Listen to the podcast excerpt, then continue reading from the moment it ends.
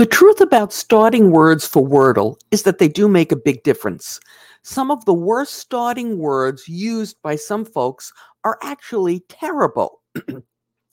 and those worst Wordle starting words are used more frequently than you might imagine. In this short session, we'll identify 10 really poor Wordle starting words and explain why, from a Wordle strategy standpoint, these Wordle starting words are not a good choice. Stick around though until the end when we explain the one time when you might actually want to start with some of what appears to be awful choices. Hi guys, I'm Mary Schaeffer here with another short Wordle video focusing on first Wordle words and most specifically the words that you shouldn't use that don't optimize your chance of solving that Wordle puzzle in as few rounds as possible. So let's get started. Let's look at the first word, queen, Q U E E N. Um, the problem with queen is there are several things with it. Number one, it has a double E in it, which means for your first pick, you're only getting four letters. You're not getting a, a look at five letters. So you're already minimizing your chances. It's good that you have the E in there. That's that's a positive. The other um, less than optimal choice, if you will, is the QU. Um, as you know, Q is very rarely in words, and we recommend that you only uh, pick a Q word once you know that you've got a U in there. Okay. And in the first round, that's not going to be. So, really, not a good choice. Okay, the second word uh, that I that I've picked out, the second starting word, it's a fun word, dance, D A N C E, and you might be looking at it and saying, "What's wrong with it? It's got an A and an E in there." That's true. A and E uh, are the most common vowels, E first, then A, um, but it doesn't do much of a job on the consonants. Um, S, T, and R are your most frequent consonants. So by focusing on D, N, and C, um, which are less popular, you're not optimizing your opportunity. All right, let's move on uh, to the next one. Fence, F E N C E. Um, again, the E is good, but um, you have it in there twice, so you're not optimizing your, your chance of getting uh, as many letters as possible. F, N, and C, none of them are your most common va- uh, uh, consonants. Um, N is a little bit okay. The F and the C, not so often. So, really, not a good choice. Okay, trick. T R I C K. That's our next uh, choice. And again, here, you don't have an A, you don't have an E, so you're not optimizing on the vowel front. Um, the T and the R are good. To be fair, the T and the R are good. They are the most, you know, among the most common um, consonants used. The K really rarely used. So you're again not optimizing your chance. Okay, the next one, let's look at something that many of us um, are not, especially me, and that's quiet. And if you're looking at this on YouTube, if you're not just listening to it, if you're actually looking at it, you can see I have two words written here. I have quiet and I have quite.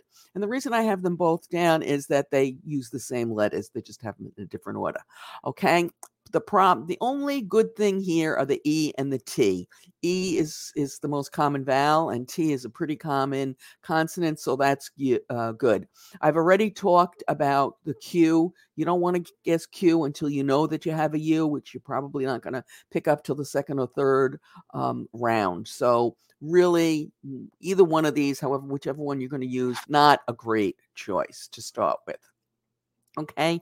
And now let's look at juice, J U I C E, uh, something a lot of us like to drink.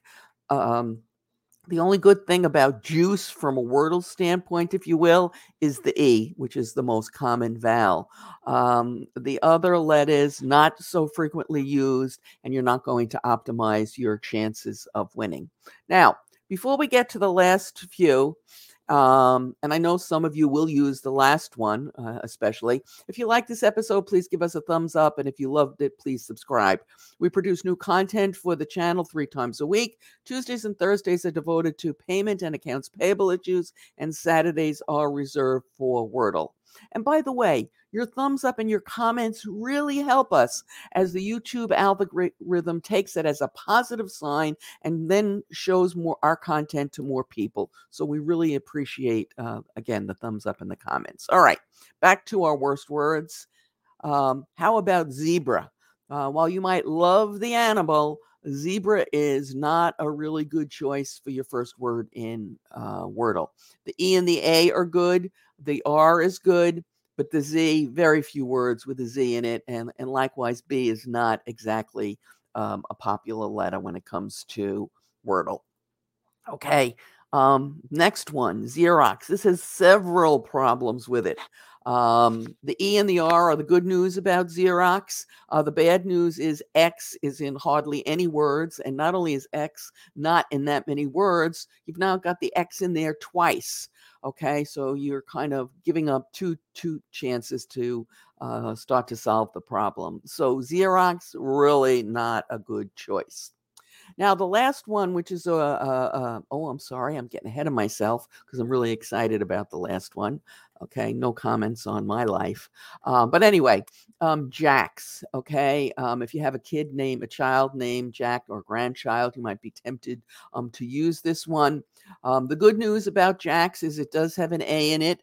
Um, it has an S in it. Unfortunately, the S is in this word the last position, and you know um, there are no plurals in Wordle solutions.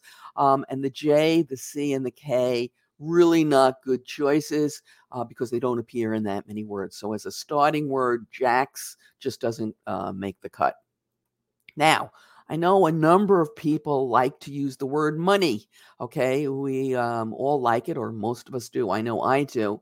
But the only good thing about money is that E. Okay, all the others are less than optimal um, choices if you're trying to solve the Wordle solution in as many uh, uh, in as few uh, uh, rounds as possible. And along um, the word the with money, I want to talk about the use of the word penny.